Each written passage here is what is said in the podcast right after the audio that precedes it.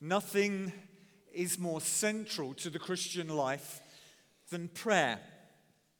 Thomas Chalmers, a famous Scottish preacher, said this Prayer does not enable us to do a greater work for God, prayer is a greater work for God. And therefore, unsurprisingly, prayer is the hardest activity in the whole of our Christian lives. It's the area where we feel the greatest weakness. It's the area where we feel the greatest spiritual attack.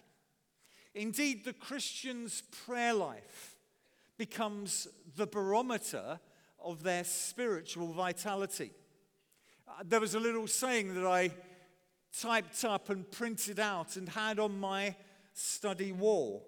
I had to take it down because its challenge to me at times was too great. But it was Robert Murray M'Cheyne, someone who was born and educated here before going to Dundee, said this What a man is on his knees before God, that he is, and nothing else.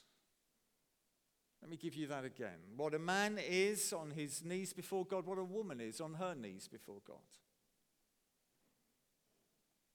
That he is, that she is, and nothing else. Leonard Ravenhill, a great writer on revival, said this No man, no woman is greater than their prayer life. No man is greater than his prayer life. Little wonder, therefore, that Paul issues this command to the believers in Colossae that we briefly looked at last week when he said, and it's in the imperative, it's in the command, he says, devote yourselves to prayer. Devote yourselves to prayer. And this is such an essential command that we must make sure that we both understand it and obey it. For this word, this word devote, in the Greek it's the word proskyterio, is used three ways in the New Testament so that we can get something of its force and understand what it means when Paul says devote yourselves. You see, it carries with it the meaning of being absolutely focused upon a particular task.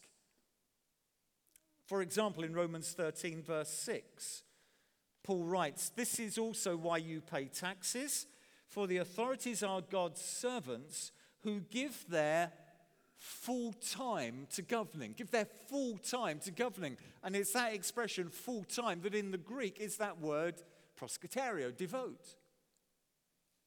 So we need to be focused on the task. If we're trying to understand what Paul means when he says we should be devoted to prayer, it means we need to be focused on the task. So let me ask you what is it that you give constant thought or attention to? It might be a particular task, maybe something that you're focused on solving or serving. It, it, might be your job. You're constantly thinking about what you have to do and how you could improve it. It might be that you're a homemaker you see, you love to make sure that where you live is comfortable and attractive and, and clean, and your family, if you have one, are blessed by you. And Paul says we need to pay the same sort of attention to our prayer life. We need to be focused on the task. That's the word he is using. Or, secondly, the word is used in connection with relationships. Acts chapter 8, verse 13 says this Simon himself believed and was baptized, and he, now this is where we get this word proskyterio, this word devotion, and he followed Philip everywhere. He followed Philip everywhere. That, that's partly what it means to be devoted in the way that the Bible is using the word. So, therefore, as we think about prayer and being devoted to prayer, we need to be committed to the relationship. Maybe you've started going out with someone and all you can think of is, is them. You, you, you gaze at their picture. You talk endlessly on the phone. You daydream constantly about being with them. And maybe, maybe, this has even continued into your marriage. And you're committed to the personal well being of your partner. You live to please them. You'd gladly give your life for them. Well, if that's your experience, and let's say it's certainly not the present experience of everyone here, then you have some insight into what your prayer life should be. We need to be committed, devoted to the relationship.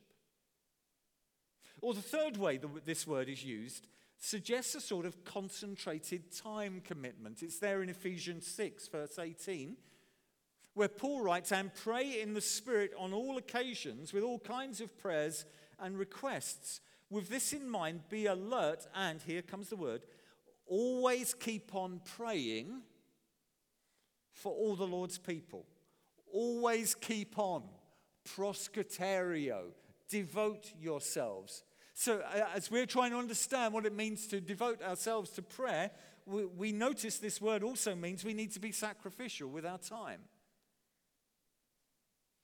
Maybe the thing that occupies your thought and attention above all else is a particular hobby. You just love to spend all your time doing that particular activity. See, duties at work and in the home can be a real distraction, even some relationships. They have to take a second place to your all consuming hobby. You know, maybe it's the computer. You spend hours surfing the net or playing the latest game on whatever is the latest Xbox, PlayStation, you name it. Maybe it's DIY jobs. You just love fiddling, and unless you have a paintbrush and a screwdriver in hand, you're not happy. Maybe you're into building gadgets or models or train sets or the like. Maybe you love baking or interior design or card making, and I'm not giving any gender ascription to any of these tasks. Maybe you love playing sport. Maybe you're a film buff or a music aficionado, or you're a fully certified square eyed couch potato who just loves to watch all the films go.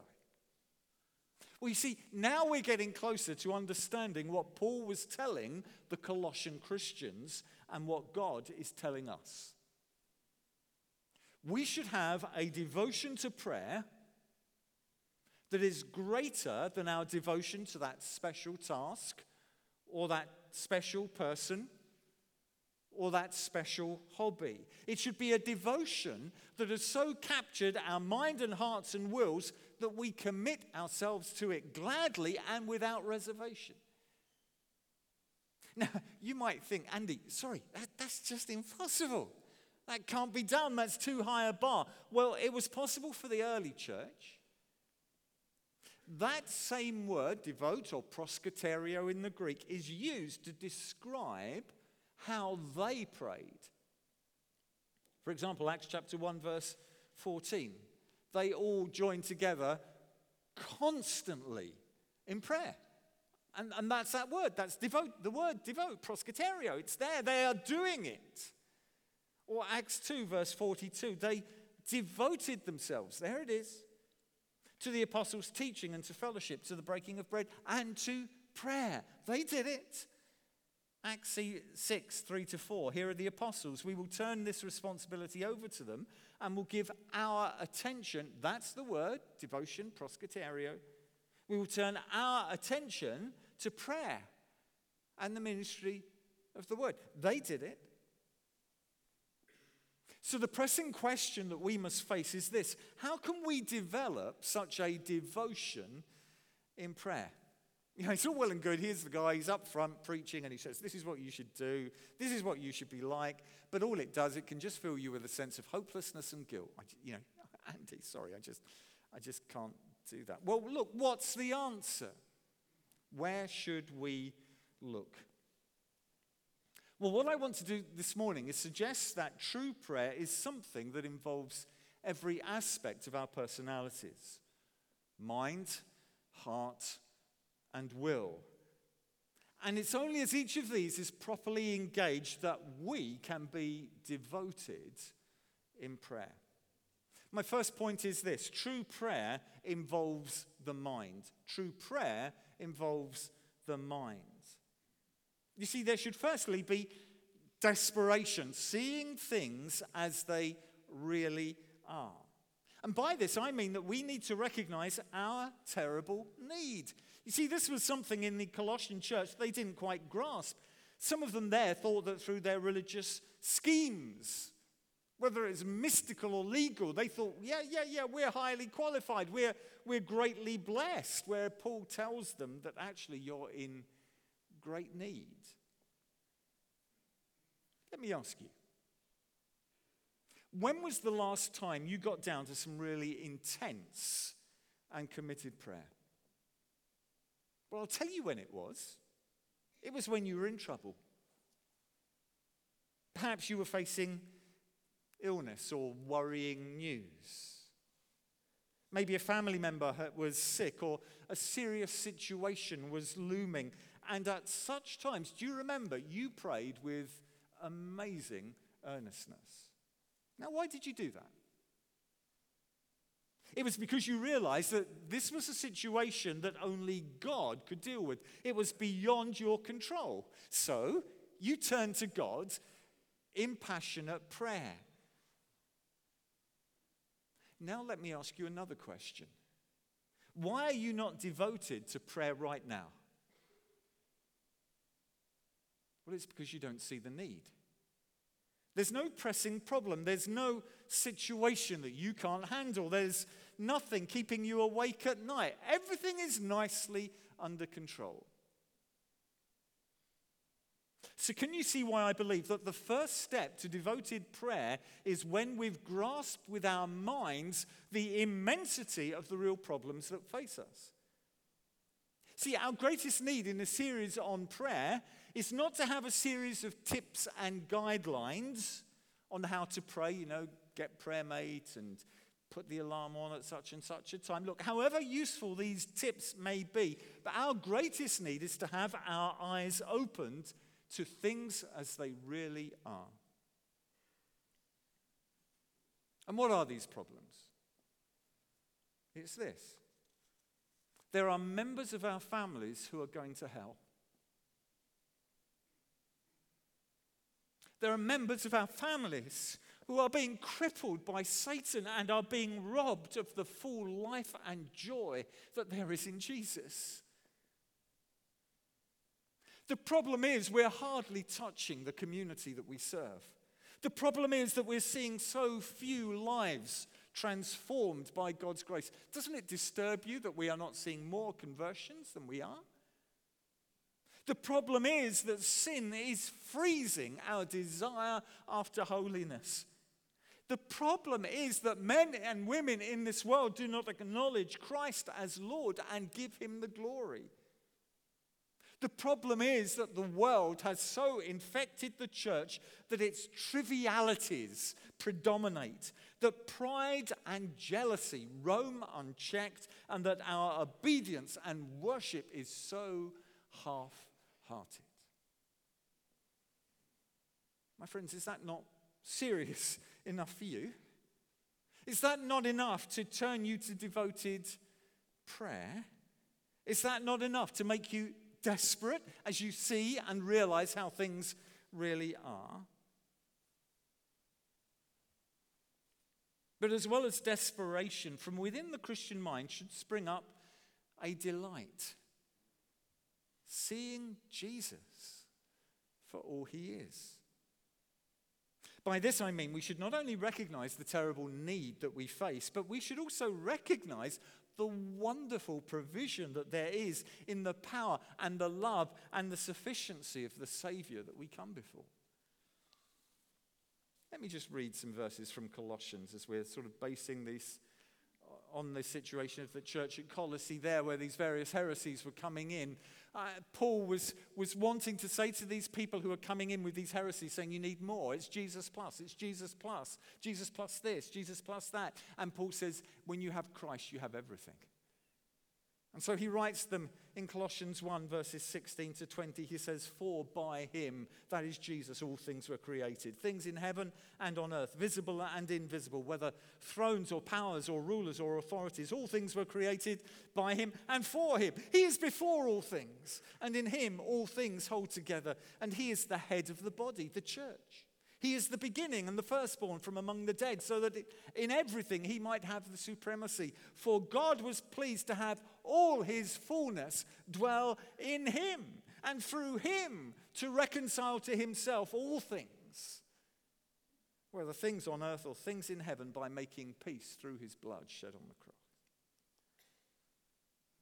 And I believe the reason so many, that so many of us lead impoverished prayer lives is that we have failed to realize how ready, how eager, how able our God is to hear and answer our prayers. We think He's distant, or else that He's uninterested, or else that He's angry. Whereas the wonderful truth is that God's love for His children is so strong and deep and true that let me tell you this not even eternity itself will exhaust an examination of his, its riches. You know, believers here, you're going to go to heaven, you're going to be with Jesus, and it is going to take all eternity for you to understand the riches, the fullness of everything that there is in him. Picture with me a child who has a distended stomach, the clear sign of chronic malnutrition. And imagine that you work for an international relief agency and you're speaking to that child. You tell the child before you that it needs food, that it's unwell, that its life is in danger.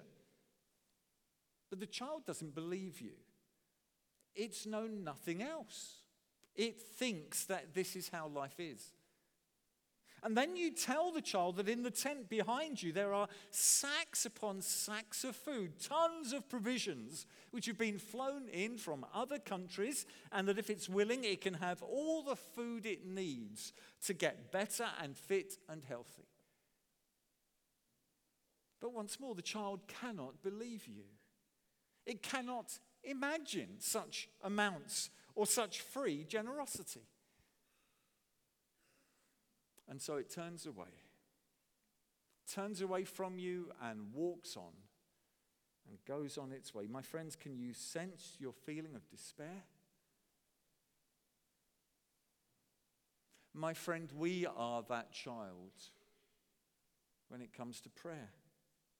Weak and sickly in spiritual things, but sensing no, no need, no lack unbelieving when it comes to the promises of God's word concerning his overflowing, super abundant grace that we have in Jesus. So ready to turn away and settle for the meager scraps that we can scratch up from the ground by our own efforts. True prayer involves desperation and it involves delight. Can I just say this? Let me just say this. What I'm saying as we look at the whole subject of prayer is really for the believers here. It's for you who are Christians. But if you're here and you are not a Christian, can I just say your greatest need is these two things as well it is desperation and it is delight. It is desperation that you see things as, as they really are. If you are here and you are not a Christian, I just wonder well, I know you haven't seen yourself in the eyes of the God who made you. You don't see how lost you are. You don't see the weight of his justice and holiness, and indeed, as the Bible tells us, his wrath upon your sin. You are lost. You are hellbound. That's the reality. You may say, but Andy, I've got a great job. I'm doing fine. Yeah, you may have for these 70 years, though I would still argue you are shorn of life to the full. And what you need to do is see your standing, your condition before a holy God. This is how you really are. But I want you to see at the same time the delight, the wonder, the joy that there is in the Lord Jesus Christ. That's why we sing his praises here, because he is the one who came and gave himself for sinners, who, who took upon himself what we deserve so that we could be set free, so that we could be adopted into God's family, so that we could know new life, a new start, a new beginning, so that we could know purpose and joy and confidence. If you're here and you are not trusting in Jesus as your Lord and Savior, I plead with you open your eyes. Open your eyes to how you are, and open your eyes to who He is. True prayer involves the mind. Secondly, true prayer involves the heart. You see, when we've realized our desperate need, when we've grasped the amazing and gracious provision that there is in Jesus, then such an understanding will impact our hearts. And by our hearts, I'm talking about our personalities, about the CPU of our, our, our lives. It will affect the way that we feel. You see, it should move my heart to devotion, honoring the relationship with Jesus. You see, prayer is not a mechanical duty that can be carried out in some robotic fashion. It's something that flows out from the loving relationship that Jesus has brought us into. It's something from the heart.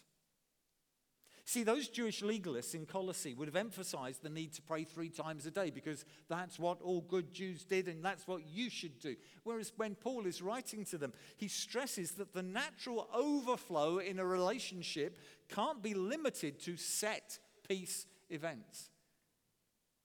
He writes this in 1 Thessalonians 5, verses 16 to 18. He says, Be joyful always, pray continually, give thanks in all circumstances, for this is God's will for you in Christ Jesus.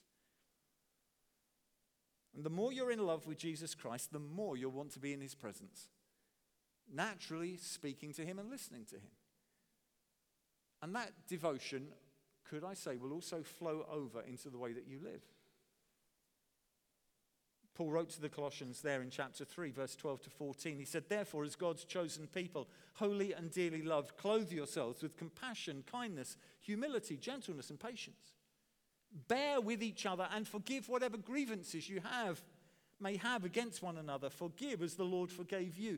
And over all these virtues, put on love, which binds them all together in perfect unity. You see, because this is the way that it works in relationships. You love to live in a way which pleases people who are important to you.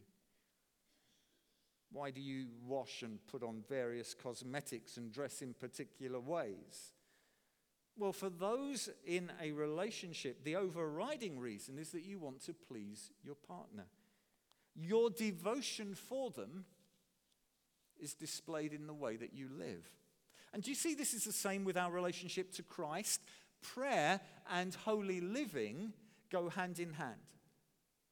1 Timothy 2, verse 8, Paul writes to Timothy, I want men everywhere to lift up holy hands in prayer without anger or disputing.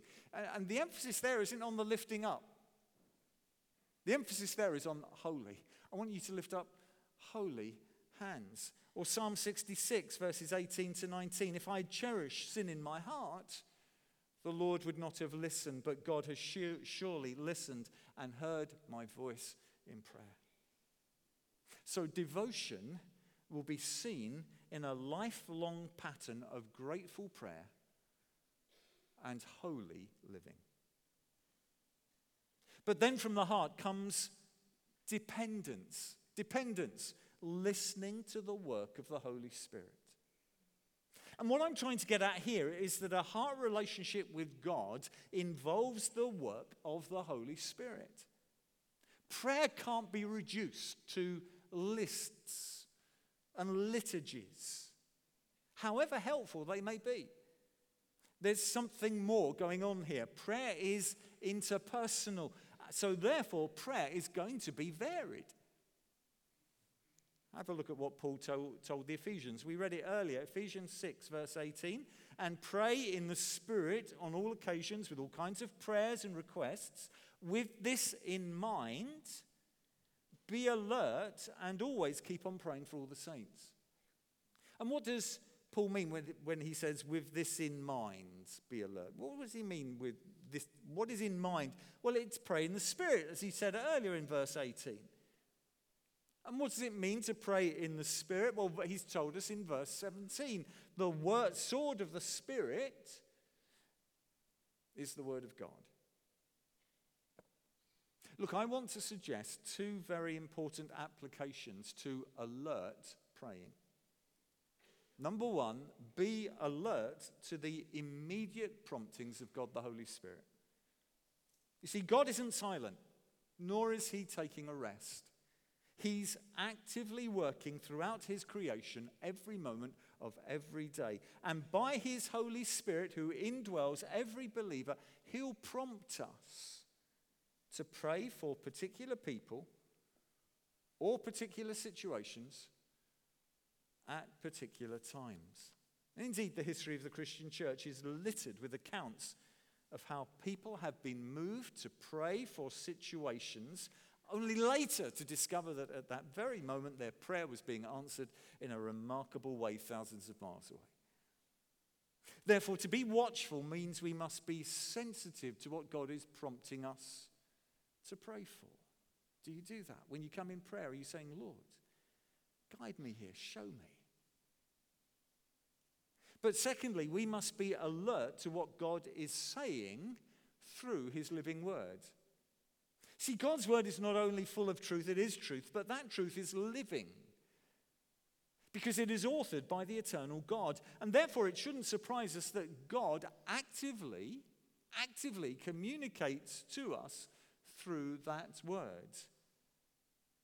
That means that when we come to prayer, having read the Bible, there will be something fresh, there'll be something relevant to prompt us in our praying.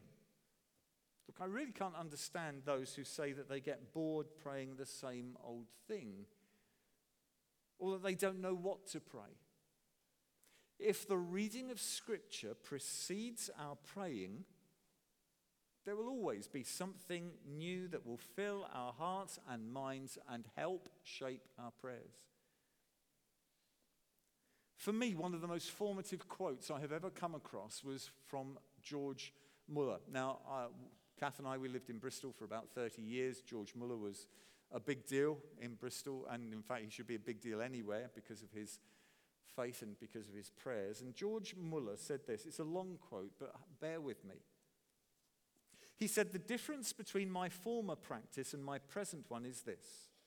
Formerly, when I rose, I began to pray as soon as possible and generally spent all my time till breakfast in prayer. But what was the result?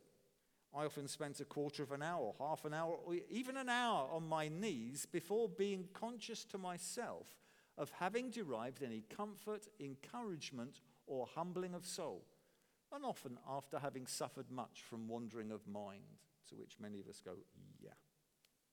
He wrote, I scarcely ever suffer now in this way.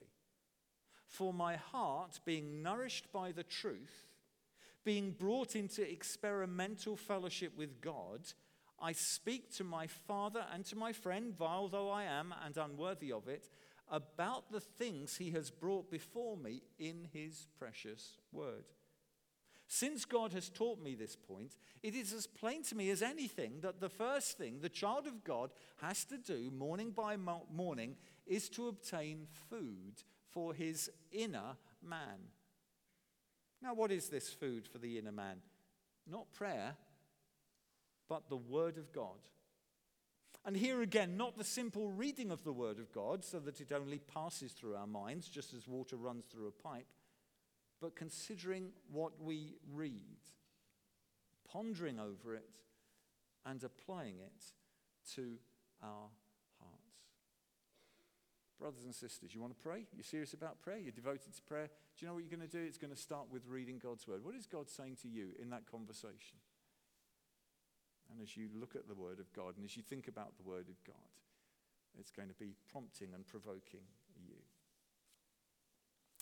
Thirdly, finally, true prayer involves the will. True prayer involves the will. You see, if there's been desperation and delight in the realm of the mind, and it leads to devotion and dependence in the realm of the heart, this in turn should lead to determination in the realm of the will. And so I've called this determination planning to establish new patterns.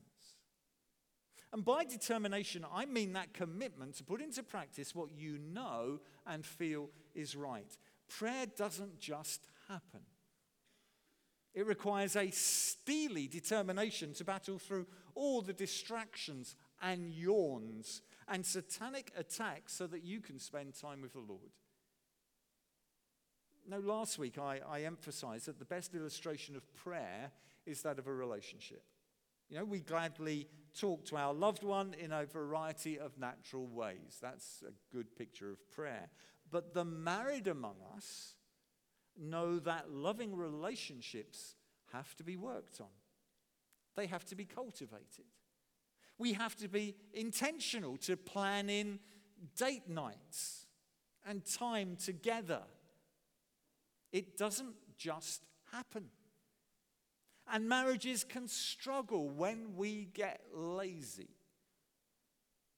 And in the same way, that loving relationship with the Lord needs deliberate, determined, intentional thought and commitment. It, it, it won't just grow without thought and action, it will wither without attention. So, are you going to devote yourselves to prayer?